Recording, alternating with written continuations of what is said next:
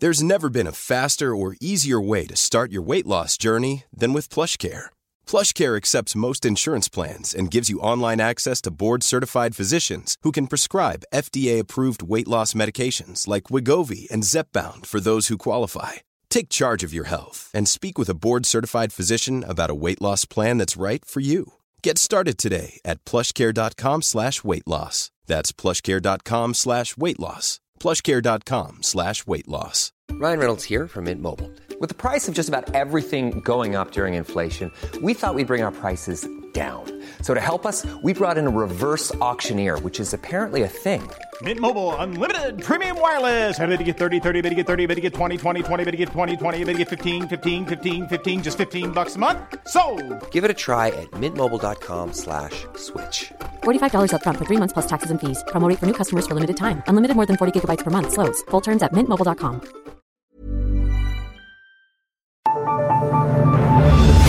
The Michael Reade Show podcast. Tune in weekdays from 9 on LMFM. To contact us, email now michael at lmfm.ie. Wednesday morning, the 10th of May. Good morning, with much debate and discussion from now till 11 a.m. This is Michael Reade on LMFM. On behalf of the government, I want to acknowledge that we are facing a cost of living crisis. Uh, we've seen inflation reach very high levels in the last year or so. Uh, thankfully, inflation is now slowing down, but that's not the same as prices falling. Uh, prices remain very high, uh, and a lot of people and a lot of families are struggling with those bills, and everyone in government understands that. The Taoiseach, Leo Varadkar, acknowledging how so many people are struggling to cope with the cost of living, the cost of housing, energy, and groceries are crippling so many people. Today, Minister Neale Richmond convenes a meeting of the Retail Forum in the hope of bringing down the cost of your messages. Uh, and is going to meet with producers like farmers the day after, and he'll be passing on a very clear message from government. Um, when input prices like energy costs went up, retailers increased their prices. That's understandable. Your, in, your input costs go up, you have to pass on some of that increase to your customers. But when input costs go down, we expect you to pass on those reductions to your customers. And we're making that very clear uh, to, to, the retailers, to the big supermarkets, to the shops, and also to the energy and gas companies. Um, you put prices up when your costs went up. Now your costs are coming down we expect you to bring down prices. And we're starting to see a bit of that, uh, but not enough, not enough of that. There is no doubt there are many problems and prices are not falling quickly enough, especially if you consider that a quarter of gas customers are in arrears. That's 160,399 households who have missed at least one gas bill. 199,790 electricity customers are also in arrears. On the other hand, no Irish government has ever been as flush. The biggest question the government faces right now is what will it do with an unexpected 65 billion euro it will collect in windfall taxes over the next few years? Let's speak to our political correspondent Seán Defoe. Good morning to you, Seán, and thanks for joining us. 65 billion euro is certainly a lot of money, but when you compare that quandary of how to spend that money with how many people are struggling, it's a tale of two cities, isn't it? I suppose it is. Look, 65 billion is this, this sort of notional figure that has been put out there for the extra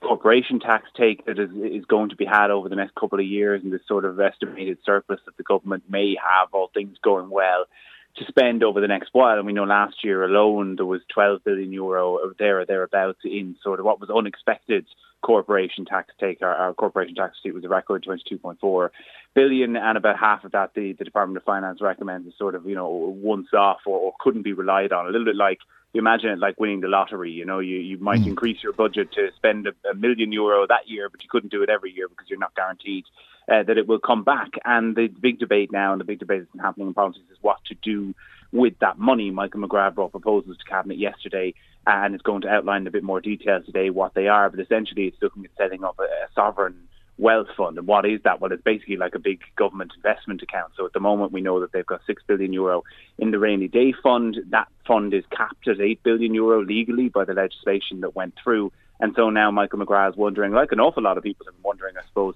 you know, should you have that money just sitting in a no interest bank account effectively, mm. or could you invest it? And other countries have gone down this route. Norway did it most successfully in the 90s when they set one up to use the excess profits from oil and gas exploration to invest in a fund. And now that fund is, is one of the biggest investors in the world. It's worth 1.2 uh, trillion euro, and it, I saw a stat, a remarkable stat during the week that 1.5 percent of all shares owned in the world are owned by this one fund owned by Norway. Wow. And very strict. Mm. Um, rules on how much the politicians can take out of that then to spend during the good times, but obviously it provides, a, or during the bad times rather, but obviously it provides an awful lot of money to the state. And so that's mm. what Michael McGrath is looking at, but obviously that's weighed against opposition demands and indeed demands from people in the public saying, well, what about our housing sector? What about the health sector? What about all these other problems that we have at the moment? You know, for some people, as, as Sinn Féin's Louise O'Reilly put it yesterday, for some people it's already lashing, never mind your rainy day. Okay, what about the next election? Uh, politicians must be tempted to think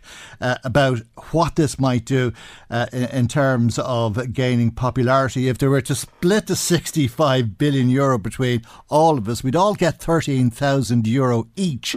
Uh, that, that, would buy an election, wouldn't it?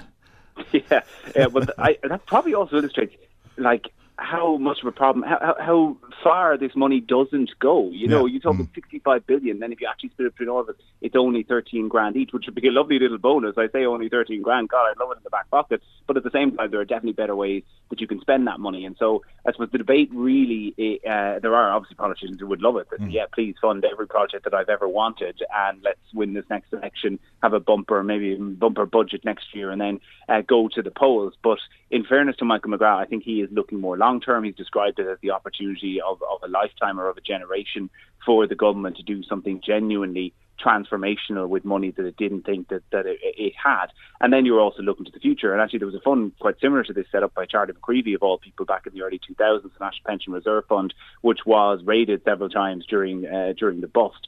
But you could make a good argument that had we not had that fund put aside, things would have been even worse when it comes to our national debt. There are people calling for this money to be used to pay down that national debt because it is getting, particularly as interest rates rise, it's not only mortgage holders yeah. who are going to face mm. difficulty with that, it's the government who is issuing their debt because when that comes due in whatever, you know, five, ten years, however long the bonds are, uh, they will have to pay extra interest on it. And then there's other people, and, you know, speaking to politicians yesterday, quite a few of them who were on, you, you would consider the more reasoned politicians if if you like, some of the Social Democrats, also Labour's finance spokesperson uh, Ged Nash of your mm. parish, saying that some it should be split. That obviously we need to set up some sort of a contingency fund, a rainy day fund, maybe an investment fund, like Michael McGrath saying. Mm. But also there are very pressing needs, be that emergency accommodation. I think Roisin Shortall was calling for the government to buy one of the private hospitals in order to right. create more capacity mm. in the public system. So you can see already there's a huge debate, and there are so many things that you could want to do. But to go back to the original point, yeah this money, even though it sounds huge, yeah. uh, only mm. goes so far. Yeah, and I suppose you'd often hear of people uh, who would inherit a, a, lot of money or win the lottery or something like that, but come into a, an awful lot of money and they'd be advised not to buy their house out, but to continue with a, a mortgage because it can be more beneficial over the long run. Uh, and there's many ways of looking at uh, this money. Uh, Charlie McCreevy, the finance minister back in the 90s, Champagne Charlie used to say, when I have it, I spend it. Uh, and there is an argument to spend it uh, in a way that that you're not committed to coming up with that money every year to spend it on housing or, or whatever the case may be. But if you blow all of that money, what do you do if that rainy day comes along? We've learned in very recent times that rainy days do happen, and the amount of money that we spent on COVID, for example.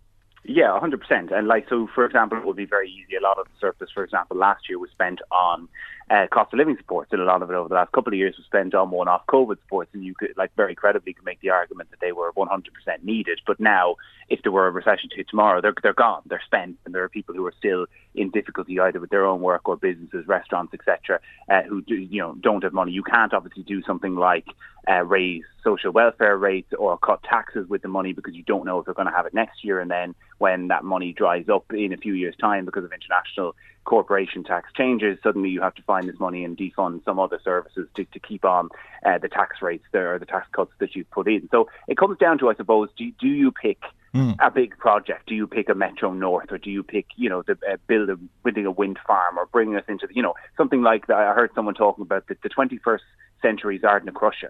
If you could uh, take something that was this generational scheme uh, that could really make a difference for us in the future. Broadband plan, whatever it is to roll it out hmm. massively. Mm. Housing is obviously the one that comes to mind immediately. The only little, I suppose, caveat or fear I would have with that is that I, I think in some ways it's not necessarily a money problem. You can see that the Department of Housing isn't even able to spend its current budget, and there are definitely constraints when it comes to the amount of people that are, are in the construction sector that are actually able to build houses. So even if you put, let's say you said, right, we're, we're going to fix housing once and for all, here's another 10 billion euro, you, you can't just magic up the, the builders, you can't magic, magic up the tradespeople overnight to actually go and put those into place. So I wonder will the government shift a little bit away from that? But you do also have to have your contingency. Now there's already six mm. billion in the contingency. It's not like the kitty is completely and utterly empty. But as we've seen, if there is another recession, and God, if there is, we all hope it won't be anything like 2008. Six billion was a, a drop yeah. in the water then. Well, I, am not so bad with millions. I'll never see millions, but I do kind of have a handle on it. When it goes into the billions, I find it very difficult to comprehend. it, it, it's so much money, though.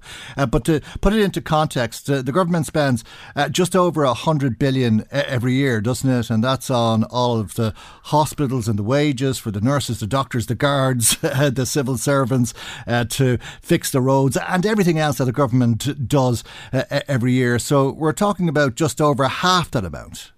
Yes, yeah, so pretty much, uh, like you say, it's in around that, that billion euro figure. And to put it in another context, because again, I don't like saying that a billion euro isn't all that much money, but when you get into how you divvy it up into these projects, like a billion euro is less than one children's hospital, if you want to put it into that context. Mm. But also, there is such a cost when it comes to the government of just standing still. The Department of Finance estimates that because of uh, age-related changes in our in our demographics, more people being older, more people requiring care, yeah. that just to provide everything we're doing right now and not to make anything better will cost an extra eight to nine billion euro by the end of this decade. Mm. So you also have to sort of pla- uh, factor some of that in. Now, some of that is offset by by wage growth and hopefully by the economy growing and all that sort of stuff. Uh, but you do have to make this sort of backup plan, and I think the most sense is probably made with some you know, some big project, be that on housing, be that on energy, be that on whatever it is, that you only are going to get this money once. What can you do that is going to make a genuine, uh, genuine mm. generational difference for people? Or, or, you know, as the old saying goes, uh, we could take that money and borrow twice as much and pay off our debts. Well, you see, this money wouldn't even pay off our debts. Our debt is about mm. 200 billion euro.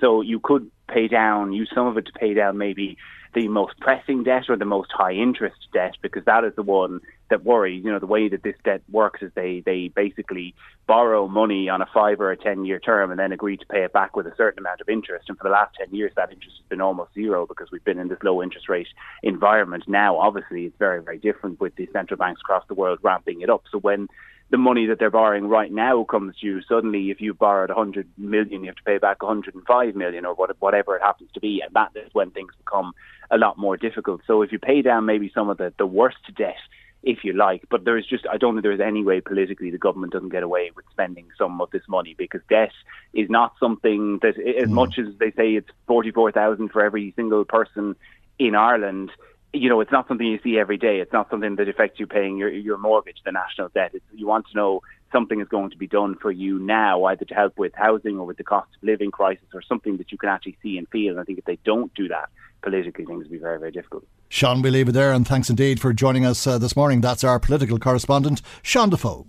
Michael, Reade on LMFM. Uh, Citizens Assembly on drugs use will meet once again uh, this weekend. Uh, some politicians would have you believe uh, that recommendations it ultimately makes to the government could be to decriminalise or legalise some or all of the drugs that are currently illegal for sale or purchase in this country. Let's speak to the chair of the Assembly, Paul Reid, who's on the line. And a very good morning to you, Paul Reid, and thank you indeed for joining us on the programme uh, this morning. I think that's one of the options, but you have many options in terms of what recommendations you believe are appropriate to give to the government. But can you begin uh, by explaining how that could be one of the options, given that uh, your objective is to make recommendations that would significantly reduce the harmful impacts of drugs?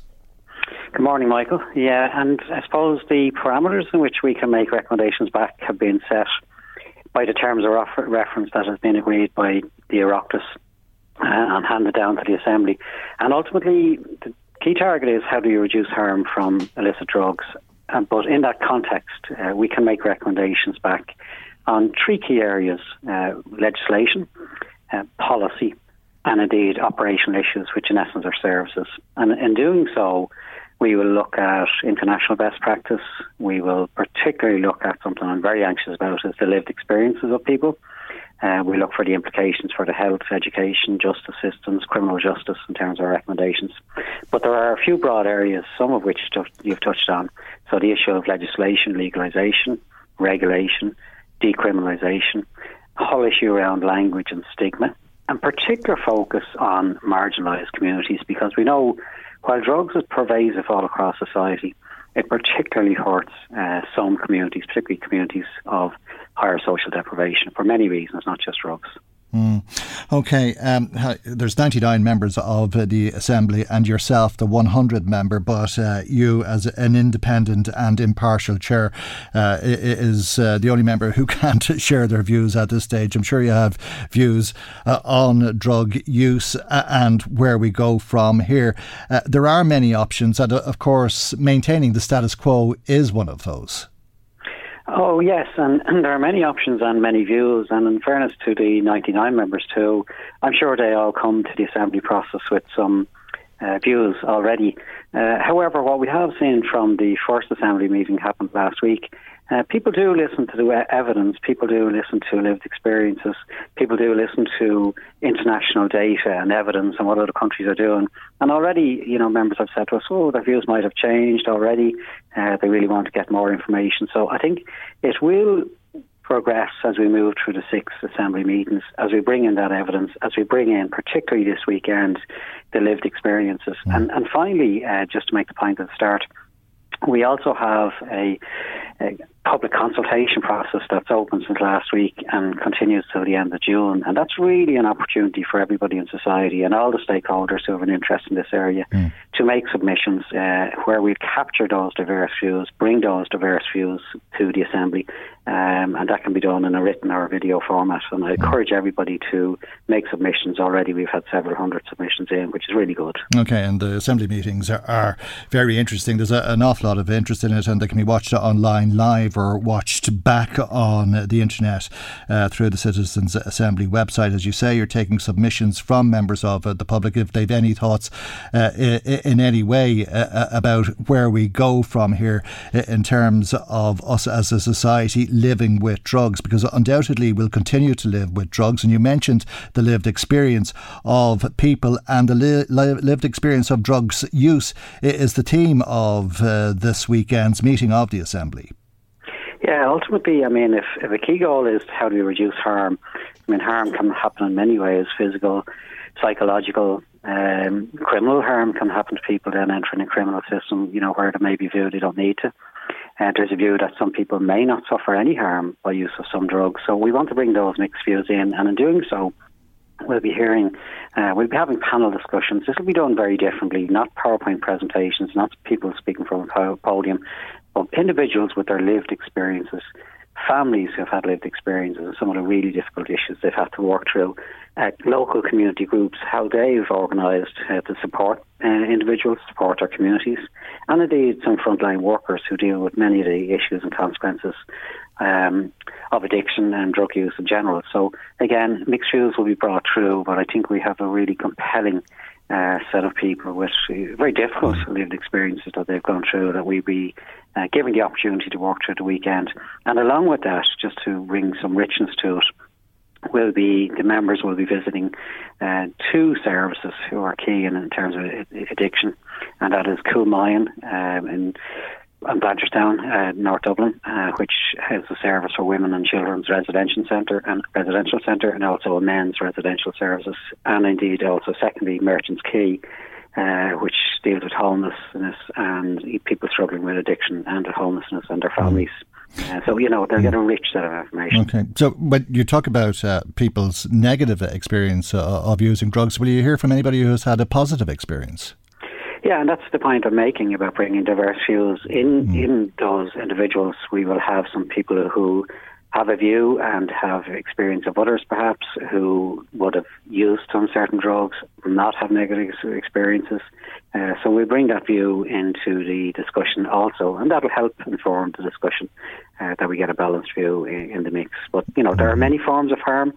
Uh, some of the harms can be, you know, people once they um, get a criminal conviction, uh, their lives can change fundamentally uh, can have a very detrimental effect on them and their communities. So, you know, we'll yeah. be exploring all that area too. Okay, and when we talk about drugs, we're talking about a, a really wide spectrum of substances, aren't we? Uh, I mean, you're the former head of uh, the HSE, and uh, I'm sure that uh, you've heard many times over the arguments for medicinal cannabis, for example. There's very strong arguments uh, that it, it, really helps people with chronic diseases uh, and that it should be available as a medicine. And on the other hand, then you hear concerns from medics who are very worried about the psychological consequences and what happens after that. And you go from that medicinal cannabis to cannabis for re- recreational use through cocaine and all the problems we're seeing in our towns uh, and cities because of cocaine and other very strong and highly addictive drugs like heroin and that.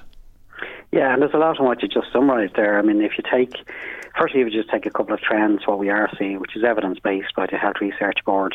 Uh, if you take the period 2014 to 2020, uh, the types of drugs used by people are changing. So there's more use of cocaine, ecstasy, and amphetamines.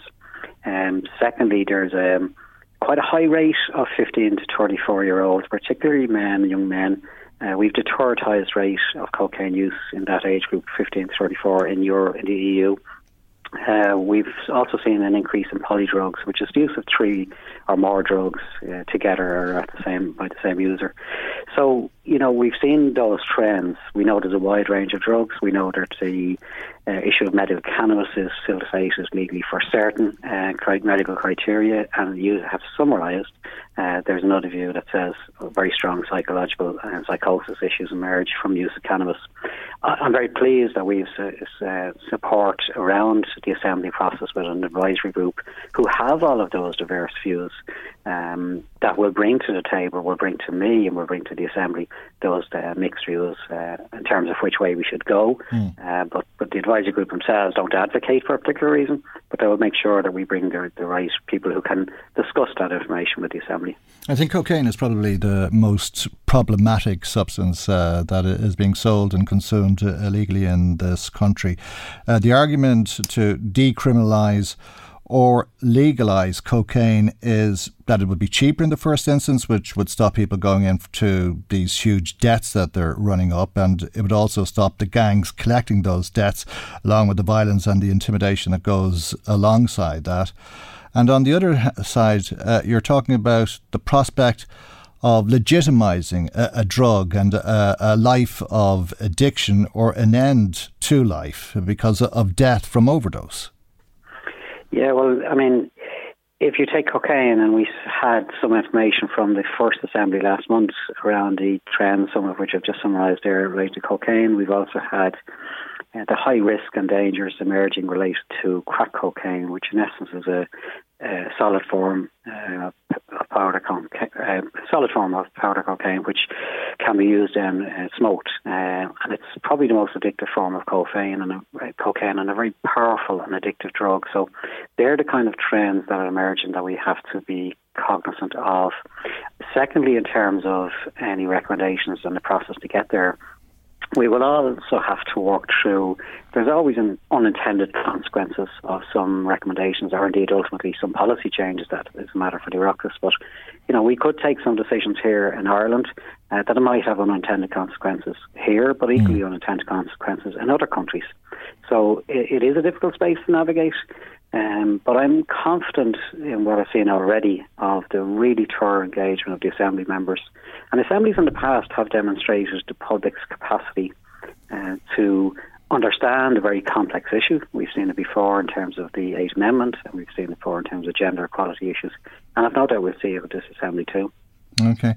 Um, in terms of the societal cost of uh, the use of drugs, it's probably true to say that if the state was to provide drugs in whatever way it did, uh, so that it wasn't as costly uh, uh, as it is now for users, uh, that there'd be far less crime uh, because you'd see a huge drop in burglaries. So this is if you were to decriminalise it uh, uh, and make it uh, available to people, uh, and prostitution and other ways that people look to get the money to pay for their habit.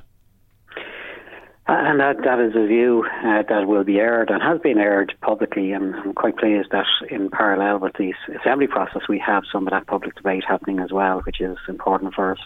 Um, but I, I, think there'll be another view as well, uh, you know, ultimately that, you know, some communities suffer real harm uh, and it is those areas I've highlighted consistently mm. around areas of higher social deprivation.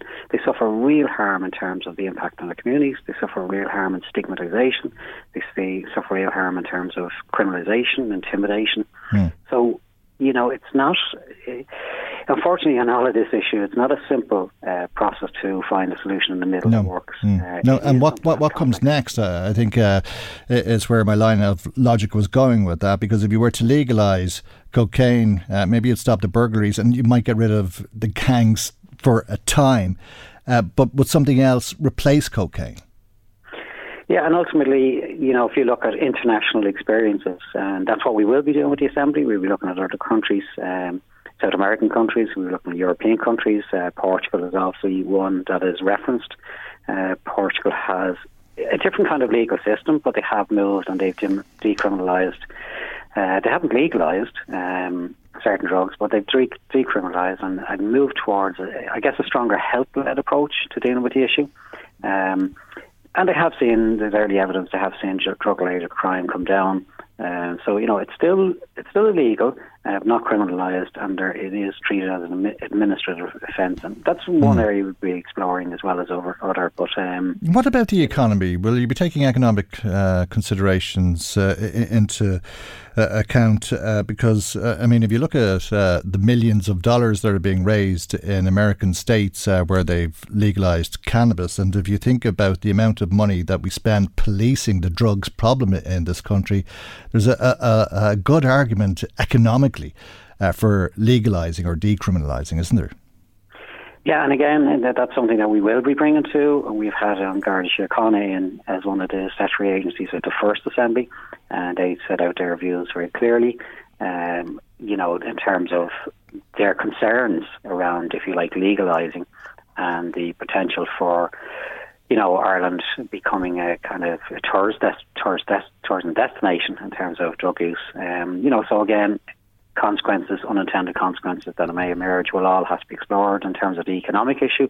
Yes, mm. again, we'll be, you know, you can't beat evidence. So we will be searching to bring the best evidence of what countries have done and what has been some economic impacts, uh, what's been some social impacts, uh, what's been some community impacts of some mm. of those changes in policy. Okay, you're inviting submissions on this uh, to the Citizens' Assembly before the end of uh, June. Uh, you'll be making your recommendations, I take it, going into the autumn. What happens from there? Is there an obligation on the government to accept your recommendations, whatever they might be? Well, ultimately, just summarise the process. We will work through six assembly meetings between now and the end of October, uh, where all the information will be shared. After that, and at the October meeting, the assembly members will conclude by making some by balloting on some recommendations.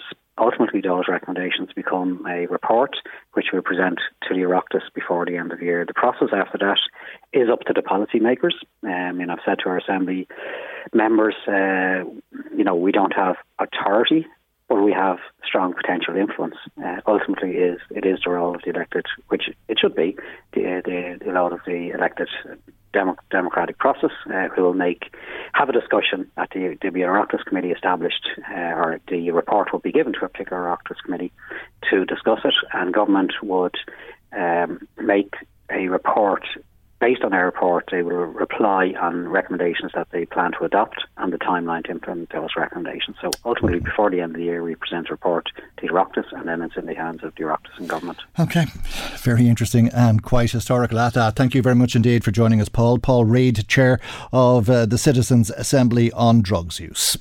Michael, Reade on LMFM. If you bought something recently, you may very well have paid for it with your phone. It's a, an option that would have been unthinkable five years ago, but it is commonplace now. In fact, last year, 25% of card payments were made through phones. It's a significant increase on 2021 when 8 to 10% of cashless transactions were made through people's phones. This is according to the BOI Payment acceptance survey of over 2,300 Irish businesses, which looks at, at how we're paying for goods and indeed if we're going in the cashless direction. Barry Gray is BOIPA's marketing director and he's on the line. Very handy thing to do, very popular obviously with those who do it, Barry, and most uh, definitely on the increase, it would seem.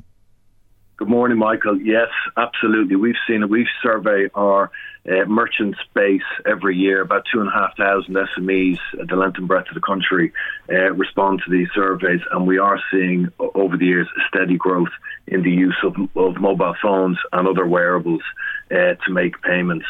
Um, it's just very convenient for uh, people now. They could leave the house without their wallets, just bring their, their phone with them. And one of the other big benefits is there's no limit on making a payment using your phone. So you can tap with your phone for any amount. You could go into a garage, buy a second hand car for thousands of euros, and you could do it by just tapping your phone because all the security is, is built in and it's a very effective way uh, and a growing way now that, that people are choosing to make payments. And apparently that's come as news to some people. Well, lots of people, lots of people wouldn't be aware, certainly of the, that there's no limit on on the device. So that's one of the things that we're uh, finding. Uh, about 50% of businesses aren't aware that there's actually no limit uh, for people if they use a phone or a watch uh, to make a payment. So that's one of the things that we would we would like to get out there. Okay, but businesses uh, you have found through speaking to them, are embracing the new technology. And some, many of them, in fact, are contemplating going cashless in the coming years. Yeah, we found again from the survey, and, and this is increasing about now. Uh, 23% of businesses nationally would like to go cashless. And I guess the reason for this, we are seeing uh, increased use of card and contactless uh, spend in the market. So just to give you some figures, card spend is uh, is up 18% uh, 2022 over over 21, and contactless has increased 31% over the same period.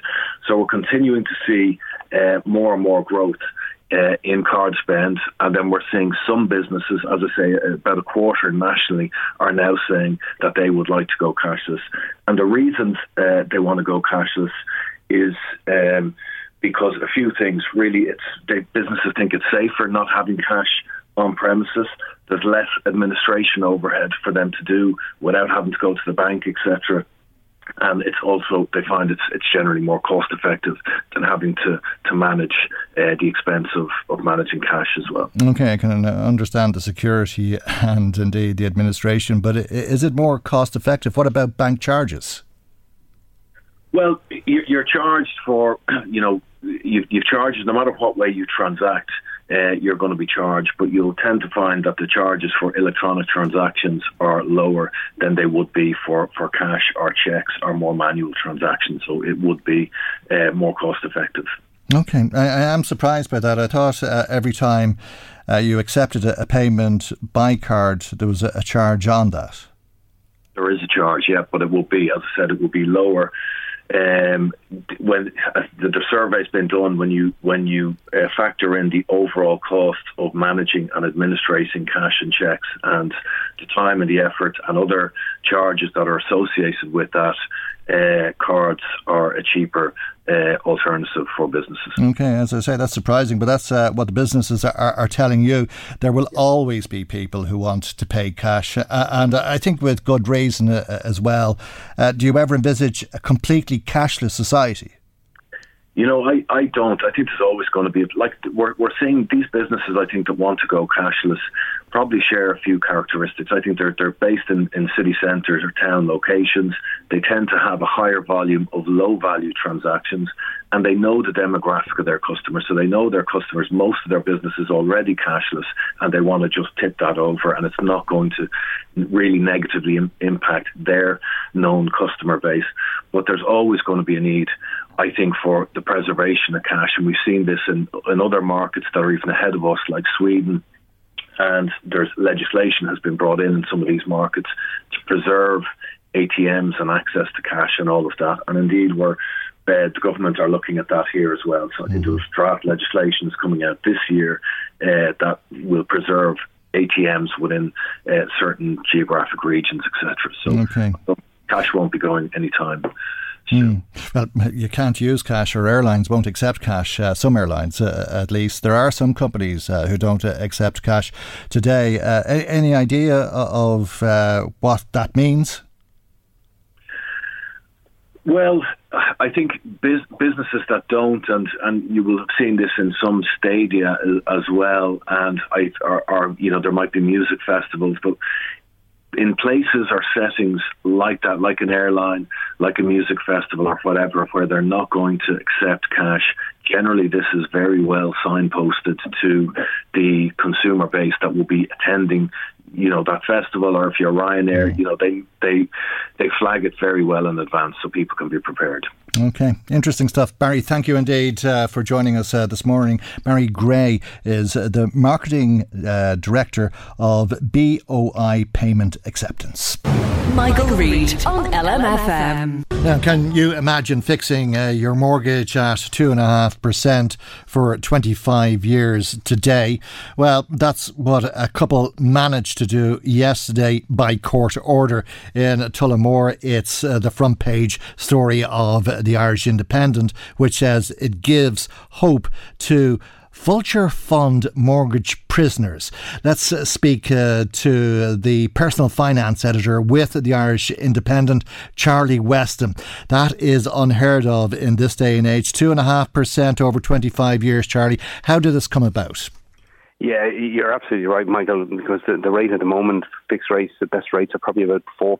And you're seeking to fix for 25 years, you certainly won't get uh, four uh, percent or anything like it. You pay a hell of a lot more.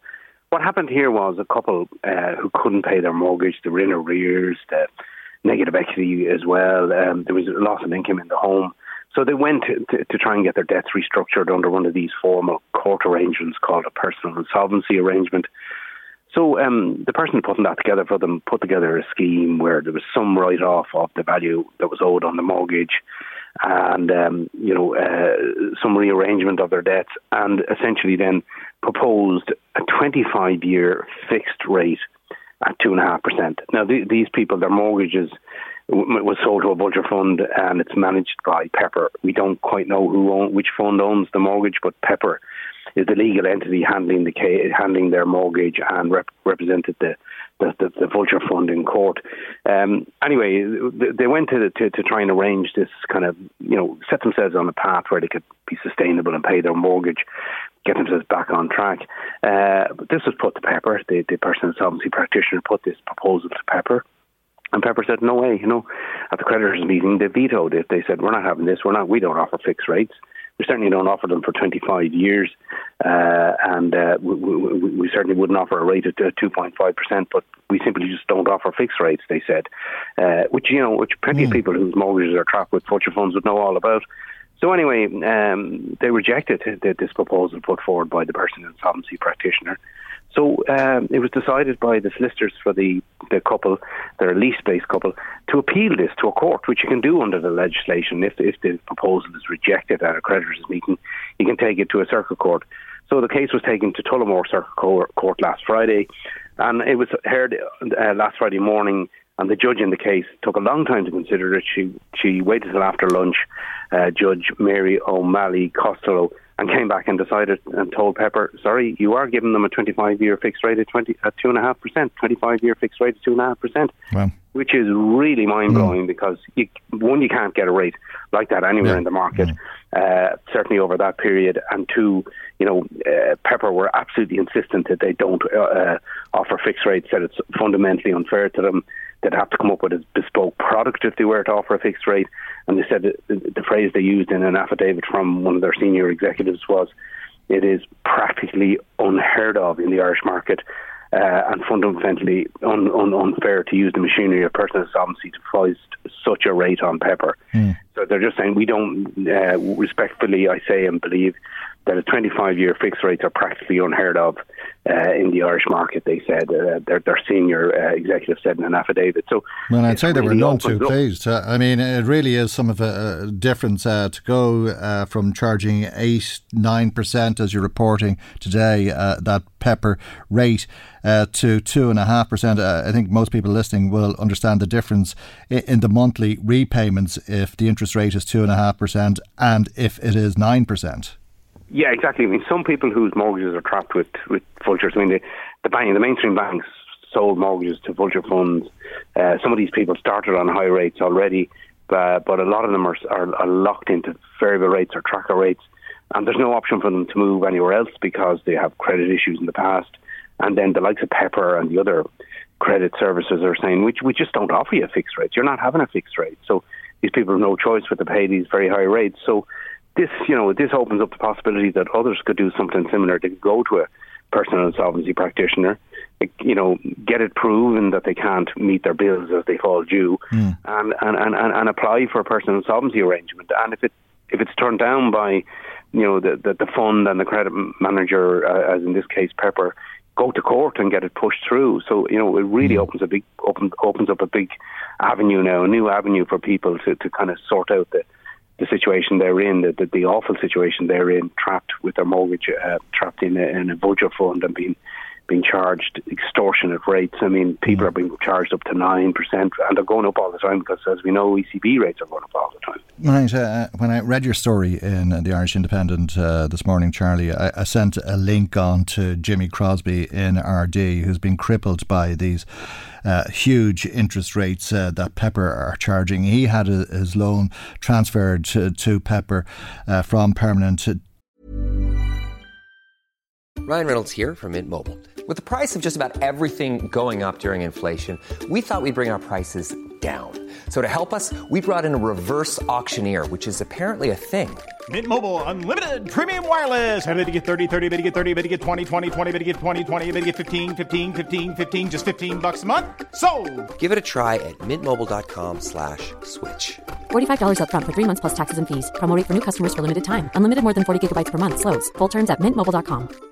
Many of us have those stubborn pounds that seem impossible to lose, no matter how good we eat or how hard we work out. My solution is PlushCare. PlushCare is a leading telehealth provider with doctors who are there for you day and night to partner with you in your weight loss journey. They can prescribe FDA-approved weight loss medications like Wegovy and Zepbound for those who qualify. Plus, they accept most insurance plans. To get started, visit plushcare.com slash weight loss. That's plushcare.com slash weight loss. There's never been a faster or easier way to start your weight loss journey than with PlushCare. PlushCare accepts most insurance plans and gives you online access to board-certified physicians who can prescribe FDA-approved weight loss medications like Wegovy and Zepbound for those who qualify. Take charge of your health and speak with a board-certified physician about a weight loss plan that's right for you. Get started today at plushcare.com slash weight loss. That's plushcare.com slash weight loss. Plushcare.com slash weight loss. TSB uh, and uh, would have fixed possibly at uh, around that rate uh, before it was transferred, had he had the chance or had he, known what was ahead of him. Uh, but uh, he, he's arguing the point uh, that uh, he should have been given that option by Pepper, but they don't do it. and he's one, you would estimate, of some 60,000 mortgage holders who may be able to look at the ruling in Tullamore Circuit Court yesterday and go to a personal insolvency agent and take a similar case. Exactly, yeah. It opens up a new avenue for these people. Uh, you know, they're being pounded by very high interest rates. They can't afford to, to make the payments. So they're essentially insolvent. You're insolvent if you can't meet your uh, outgoings, your, your your bills as they come due. Uh, and you know, so th- there's an this is an avenue for people, and it's it's just an extraordinary case that um, a fixed rate was was imposed on Pepper in the first place, but secondly, one for such a long period at mm. such a low rate. So it just shows you the possibilities are out there. There is some hope here for, for people who are trapped with um, with vulture funds whose mortgages are managed by the likes of Pepper. So you know, um, it, it, it, it hopefully now others will kind of see, ah, look, it's not all hopeless here. We can do something. Here's here's something that could be pursued. Okay, and what about what's owed uh, or what hasn't been paid? I presume this couple fell behind. Uh, on their monthly repayments, has that been written off, or is there any case of a, a refund or, or, or rebate? No, no, no. You don't get you don't get a refund, Michael. But when you, you can get a, you can get excess debt that you can't pay, you can get that written off and you, you, get to stay in the home. In, in, you know, I haven't seen any case where somebody has done a personal solvency arrangement where they've been turfed out of their home. So, you know, it's about writing, rearranging your financial affairs so that you're back on an even keel and you can make the payments and, and setting them at a reasonable level that you can afford and still being able to afford to, to live your life, uh, reasonable living expenses can be covered, you know. Mm. So it's all very clearly set out in the legislation. So it's a very good avenue for people. It's a good option. Uh, so it's it's something more people maybe should consider pursuing. Okay, and as part of the judgment, uh, the judge in this case asked how much they had actually bought this loan for. Yeah, all of the well, that was asked actually by the barrister Keith Farry was the barrister representing the the person, insolvency practitioner, and the couple. Um, and when Pepper argued in court that look, this is fundamentally unfair to us, Pepper said uh, Pepper being the, the legal representative of the, of the Vulture Fund.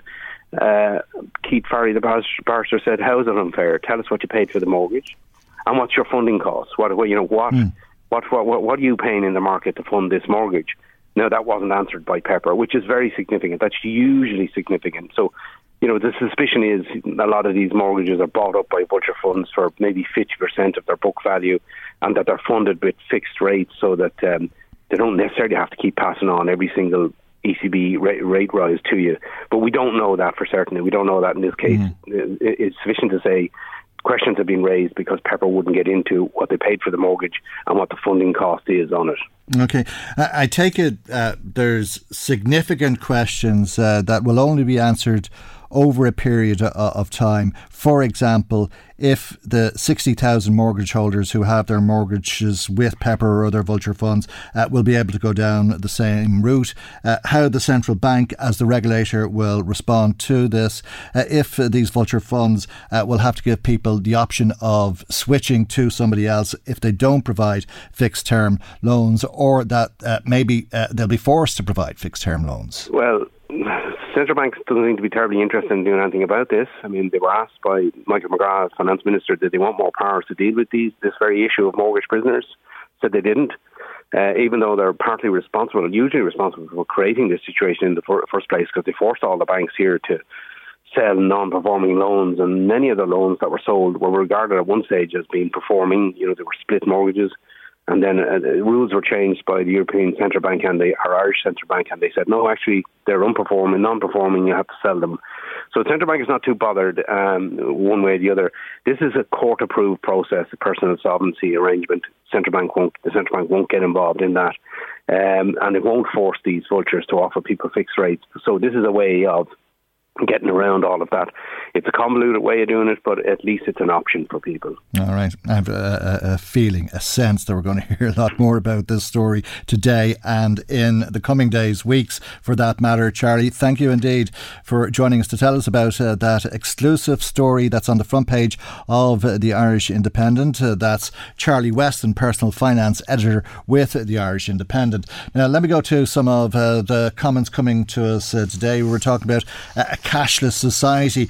Uh, Deirdre in touch uh, saying we have to use cash uh, and resist this, uh, I think, at all costs. Stephen in Drogheda has been in touch with us and he says he has a, a disability and he finds it very hard coping with 220 euro a week. He says by the time you pay your rent and electricity and shopping, your money is completely gone. Government needs to do more now uh, and not wait for the next budget. Thanks, Stephen, for that. Uh, we'd Pat in Drumconrath in touch as well, uh, because we were talking about this 65 billion euro, and God, what on earth will you ever do with it?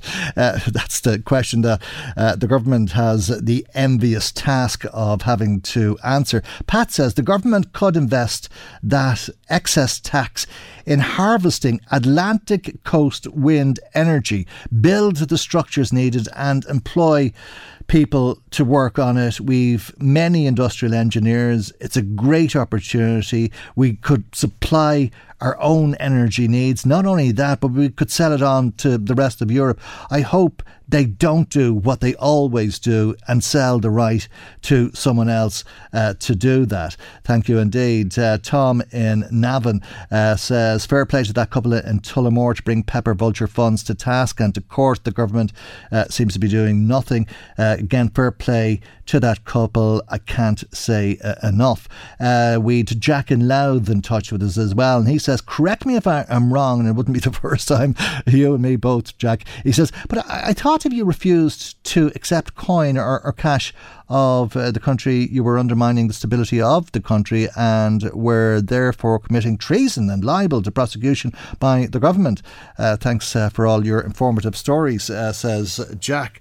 Uh, I, I don't know, Jack. Uh, I mean, I think we're all familiar with the term legal tender, and I'd have thought that, yes, you have to accept money. I'm guessing, though, and I'm not sure if it's because you're in no jurisdiction when you're in the air that airlines are, are, not accepting cash or, or, how that works. But it's a very good point, and thank you for making it.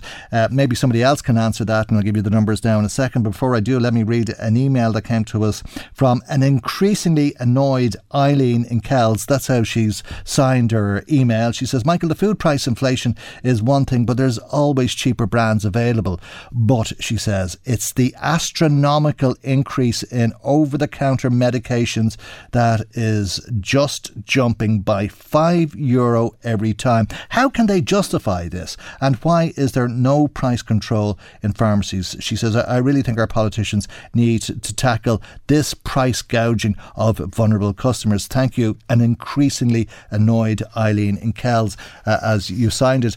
Now, if you do want to make contact with us today, let me give you those numbers 041 983 2000 if you want to ring us. That's 041 983 2000. Text or WhatsApp 086 1800 658. Email michael at lmfm.ie. Michael Reade on LMFM. Now, new legislation may make it possible for you to go for a pint at three, four, or five o'clock in the morning, but the sale of alcohol bill uh, is going to lead to an increase in things like alcohol-related disease, injuries, crime, public disorder, public safety, and domestic violence. That's according to a report that was published yesterday. The sale of alcohol bill, an analysis of costs and benefits by Professor Emeritus Tom Babor. Uh, the the uh, document was launched by three groups the Irish Community Action on Alcohol Network, Alcohol Action Ireland, and Alcohol Forum Ireland. We're joined now by Sheila Gilheany, who's uh, the CEO of Alcohol Action Ireland. And a very good morning to you, Sheila, and thank you indeed for joining us. Obviously, you have a, a lot of concerns about this legislation. Yes, we, we do, dude, and thanks very much for having me on. We do have significant concerns about it. You know, we, we certainly know, and all the evidence um, if you look at this internationally, which which Professor Babor has done and you know put forward in his report, really leads to the conclusion that if you increase the availability of, of alcohol through, for example, extended licensing hours or increased venues, numbers or density of where you can buy uh, alcohol, well, then you see increased sales of alcohol. And with increased sales, increased use, what you find is increased harms. Um, you know, at, at our event yesterday, it was so apparent, actually, just one in particular that I could really point to um, uh, a consultant in uh, emergency medicine in University uh, um, Hospital Cork, Owen Fogarty. You know, he was just saying about 30% of, um, you know, people who attend uh, emergency departments at the weekend is due to alcohol. And he just made such a fervent plea, please don't pour more alcohol into this situation. And you know, that's what we are saying that the sale of alcohol bill you know, we understand, and I think we certainly welcome the streamlining. You know, uh, that that that that this bill is supposed to be. You know, just to make it, you know, less complex in terms of, um, you know, negotiating various bits of legislation. The mm. idea behind it was to pull it together. We've no problem with that. That makes perfect sense. What we do have a problem with is that uh, in that same bill there was just um, well, let's just extend licensing hours. And what we're really saying is we need to take a step back here and really look at, um, take a systematic um, look at the health impact um, possibilities from uh, such a change in legislation. Now, there are ways of, of carrying out that systematic health impact assessment. And that was actually a recommendation of the Oireachtas Committee on Justice, which uh, did the pre-legislative scrutiny on this bill. And we're really calling for Minister Simon Harris, Minister for Justice at, at the moment, to to, to you know get that get that assessment properly done. And say it's a very systematic way of doing it. Really looking at when you make a change, what what are the outcomes you can expect from it? What are the ways in which we're going to measure those outcomes? What what data is going to be actually looked at? Are we going to look at you know the impact on policing services, on ED services, indeed on domestic violence and services that maybe that you know might might be needed in that that regard?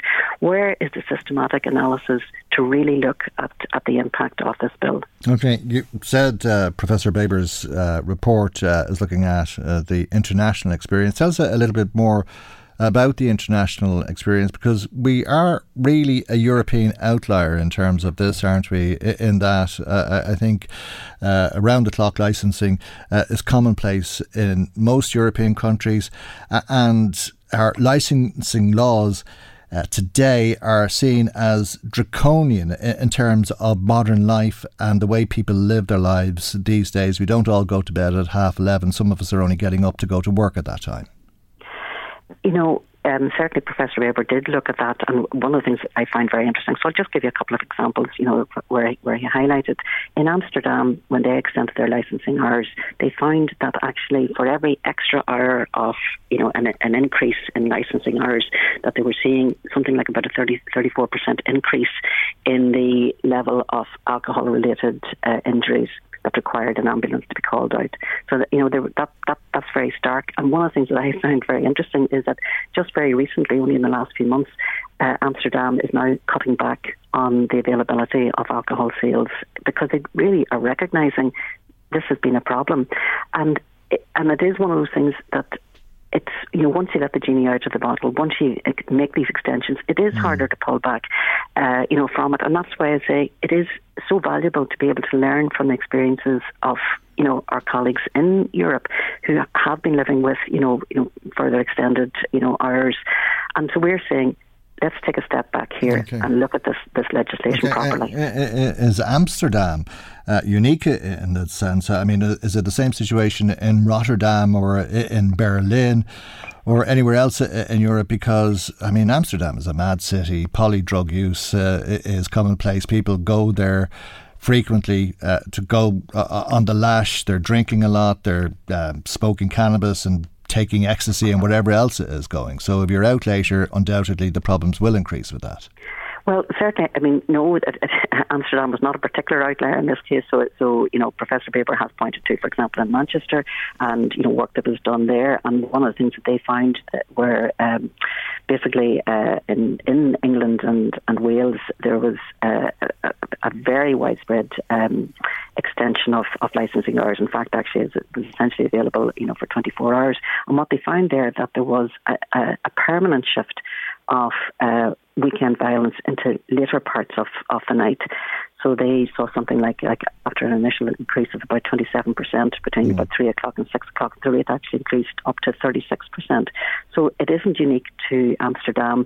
And indeed, you know, any any study, and I, I could quote more from Canberra, from Queensland, okay. you know, there was there's quite a lot, you know, that the evidence is there.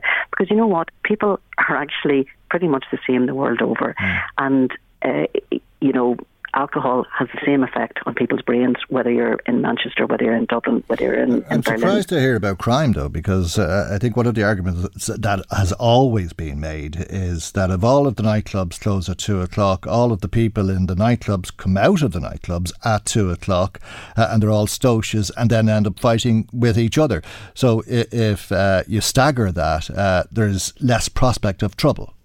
Well, there's no there's no proposal in the sale of alcohol bill to stagger closing hours. They just simply are extended. But it's that cut-off point is the point I'm making, Sheila. That if everybody has to leave at two o'clock because it's closed, uh, then everybody does leave at two o'clock. But if it's open all night, you'll find people leaving at different times.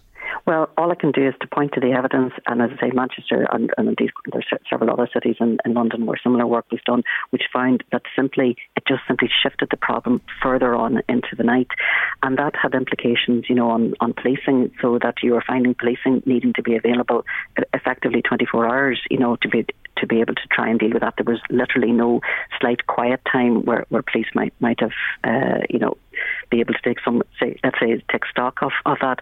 There was another study actually in Norway which found that for every, just back to a crime thing, that for every mm. every one hour increase uh, in uh, alcohol availability, that there was a 16% increase um, in in alcohol related crime.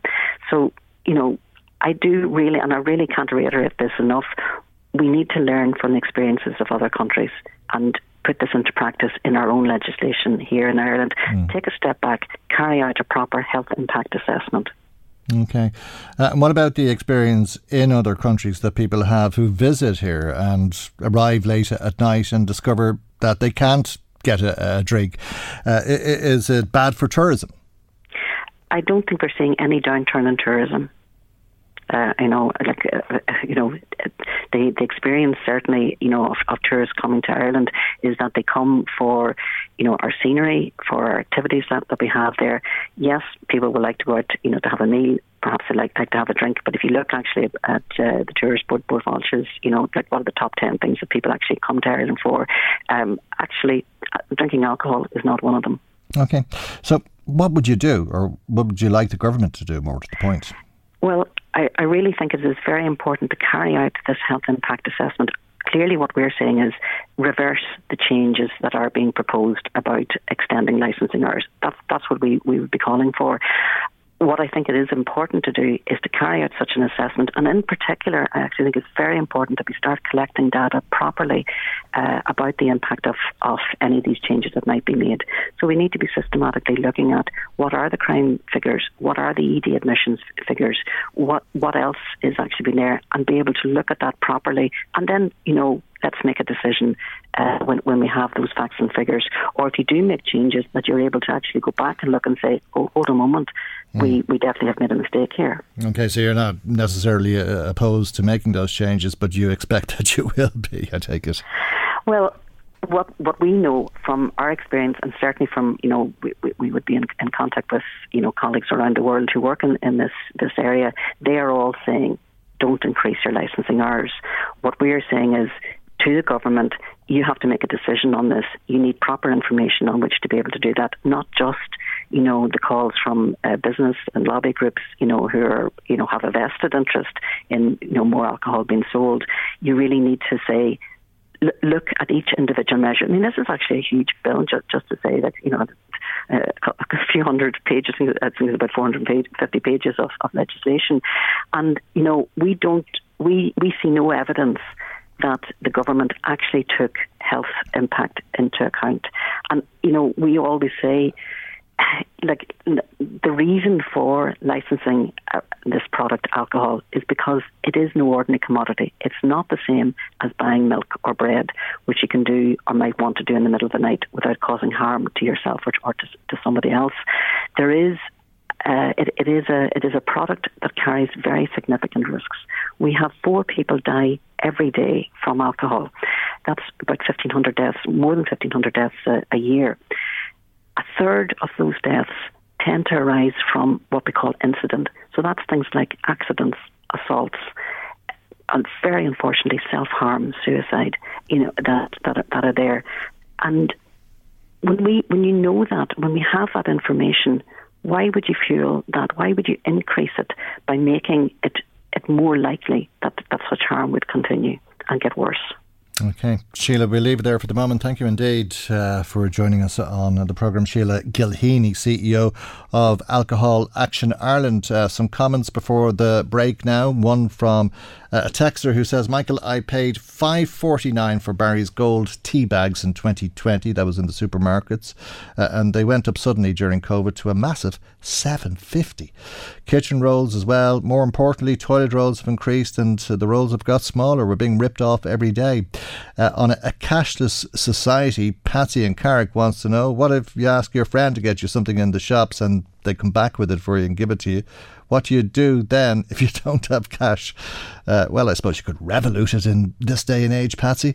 Uh, the phones are quite a, a amazing things. I don't know. There will always be resistance to a cashless society, and I think probably with good reasons, uh, as we heard earlier on in the programme. But thank you indeed uh, for your comments and for getting in touch with us. Great to be hearing from you too. Our telephone number, if you want to make comment, is 041 Text or WhatsApp a, a comment if you like to 086 18 800 658. Email michael at lmfm.ie. Michael, Reade on LMFM. Now to Sinn Féin TD in Meath East, Darren O'Rourke, uh, who's calling on uh, the government to intervene immediately and work with Motorcycling Ireland as well as the Alliance for Insurance Reform and Insurance Ireland to solve a problem that has led to the cancellation of the Kells Road races because they can't find affordable insurance. Good morning to you, Darren O'Rourke, and thank you indeed for joining us on the programme uh, this morning. Uh, I suppose we've been hearing about insurance problems for some time, but events being cancelled like this. Uh, may not come as much of a surprise as they would have years ago, but it's still very bizarre, isn't it? Yeah, and it's it's very disappointing, you know, um, for for Kells and for the county, and actually for the for the region, and, and certainly for, for the sport itself, uh, uh, motorcycling. Um, you know, it really is a uh, the Kells Road races are, are a big event. They're a huge draw. Like there's a, a very large motorbiking community and and group uh, that that follow uh, the racing, not just you know in the south of Ireland, but in the north and and wider. You know, people travel far and wide, including from from abroad, to to watch the races, uh, and they've been covered on on TV. And I know there was TV interest for for this year as well. Um, uh, it's it's very disappointing to see them cancelled, and, and I think it you know it does like they they bring a lot of money to the county and to the region, bed and breakfasts, uh, local accommodation, um, uh, you know pubs mm. and restaurants, and and I and I think colour and atmosphere and and diversity and uh, um, there's there's great life about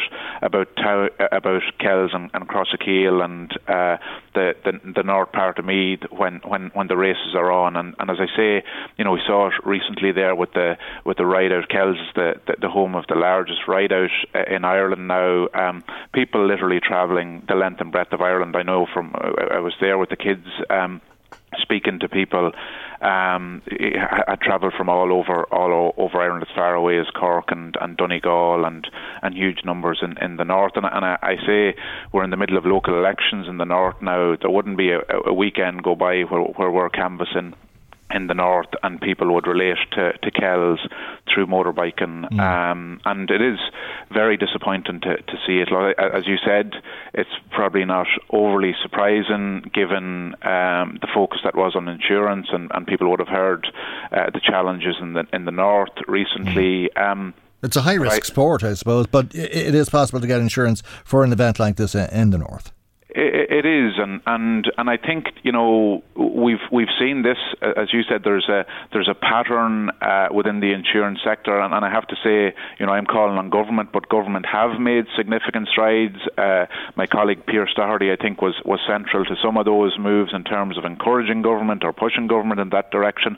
But there has been very significant moves made in relation to. Um, I would say um, facilitating, accommodating the insurance industry itself, whether mm. that be in terms of judicial guidelines, whether, whether that be in terms of tackling fraud through the establishment of the Garda Insurance Fraud Coordination Office, whether it be in terms of you know high risk adventure tourism, meeting standards in terms of robo- robust health and safety management, yeah. whether it be in terms of and this has to happen the the duty of care legislation. But I, I think there has been a, a significant uh, shift in policy and uh, procedure in relation to, to insurance. We've seen the reduction in the number of, of public liability claims and the reduction in, in the value of those claims, but we haven't seen it in terms of a comparative reduction in premiums.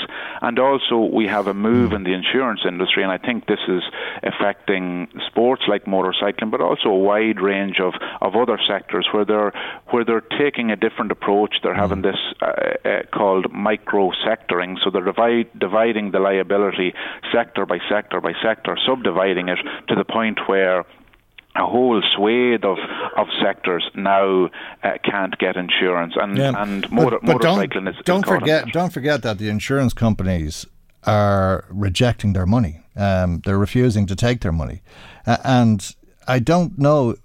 Is it possible for the government to intervene and tell the insurance company to take their money and undermine the risk if the insurance company feels that the risk is too high? No, well I, well, I think again going back to it, uh, you know, we have for I would say a period of, of five to seven years now, uh, a light has been shone on the insurance industry here. Um, uh, in terms of the practices, and we talked about, you know, dual pricing. Pricing. We talked about, um, you know, cartel-like practices were, were, were being investigated. Um, I think there is a real need, and, and government have a role in relation to that, um, to uh, further scrutinise the practices and the the potential. Um, uh, the decisions that are being made within the insurance sector. So, for example, Pearse Doherty has the Judicial Council Amendment Bill, which would um, bring responsibility onto the insurance industry to present to the central bank every year um, their practices in terms of passing on the, the savings that have been made on the reduced claims and the reduced numbers of claims. So that's something I think, and we've talked about it in terms of the food sector, we've talked about it in terms of the energy sector, a regulator that actually ensures that there is fair competition in the in the um, in the sector, but also there needs to be a recognition. Like we can't. Um, surely have a situation where we can we have to abandon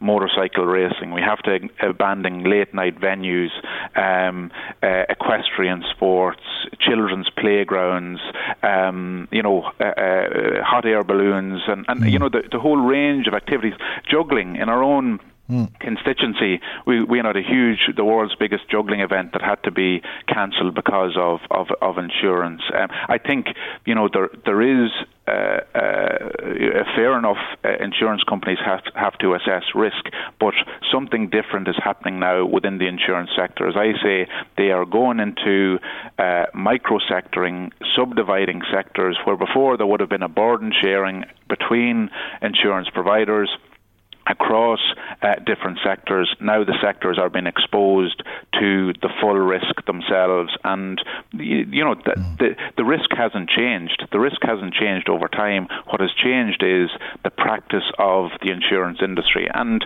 that doesn't serve the people well. Um, I think you know if if that's if that's the direction that the insurance industry is going, I think the state has to say, well, the the insurance industry isn't serving the the needs of the people, and there needs to be an intervention there. I think some of the intervention is about robust regulation, um, about transparency into their practices, and also that element of, of burden sharing and in fairness to the insurance industry, this this piece of legislation in relation to duty of care. If I'm in, if I'm involved in a high risk activity, I go in with my eyes wide open. I assess those risks.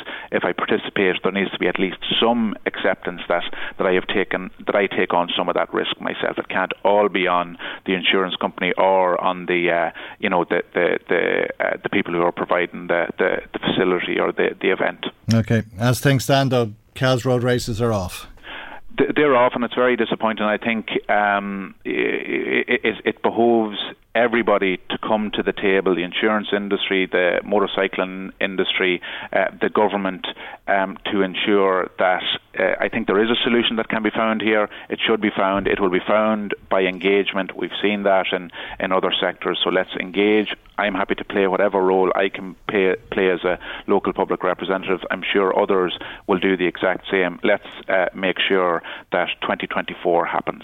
Okay, we'll leave it there. Uh, thank you indeed for joining us, Darren. Darren O'Rourke, Sinn Féin, TD for Meath East. Let me bring you a, a comment uh, from somebody who's asked us. Uh, not uh, to name them. It's a pretty remarkable comment. Uh, hi, Michael Pepper.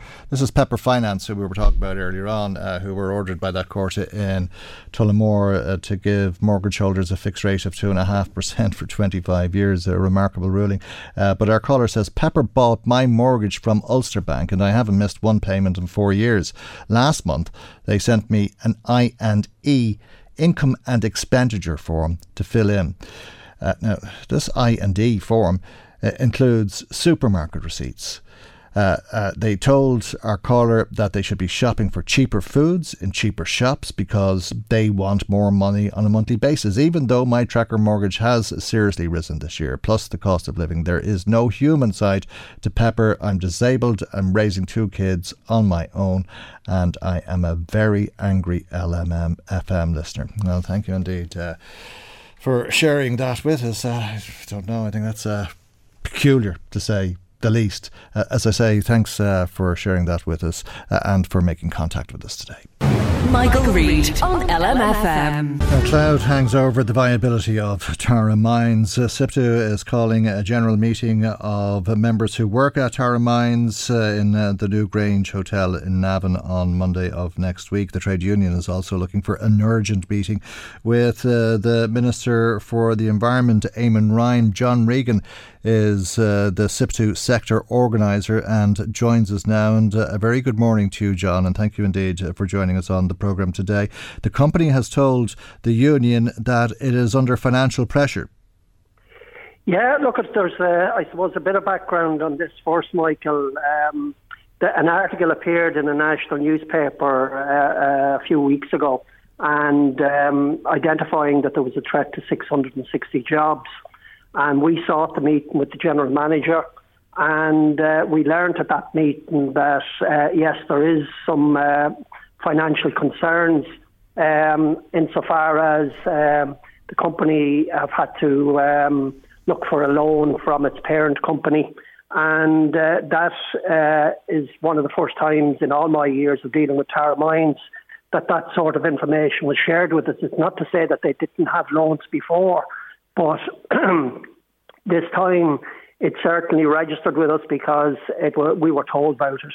We were also told about the difficulties around the operational side of the mine, where they are um, six months waiting for um, a license to be granted uh, for prospective um, uh, prospecting uh, out in the mine, and uh, it's taken six months.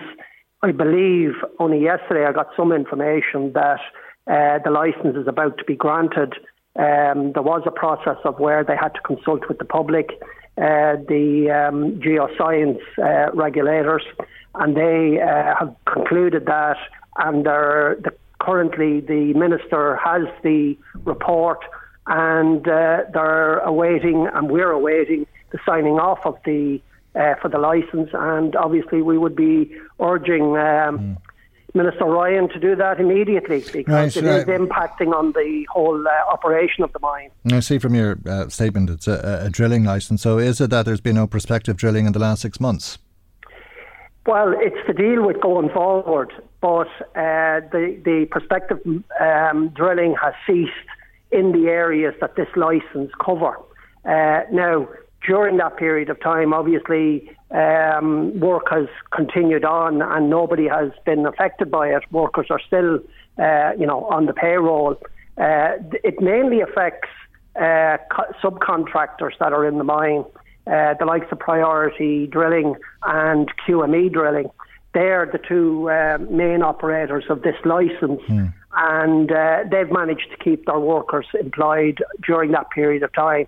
But it is uh, disappointing for us that after 45 years of mining, that we have these kind of delays, and a lot of it, as far as I can gather, while we accept that they have to consult with the public and, and the public is entitled to make their submissions and feelings known. The reality is it shouldn't take six months, particularly where you have a mine that has been repeatedly renewing licenses for over 45 years. Right, and obviously energy bills have gone up at, at Tara Mines. There's an EU fund to, to support companies with uh, their energy bills.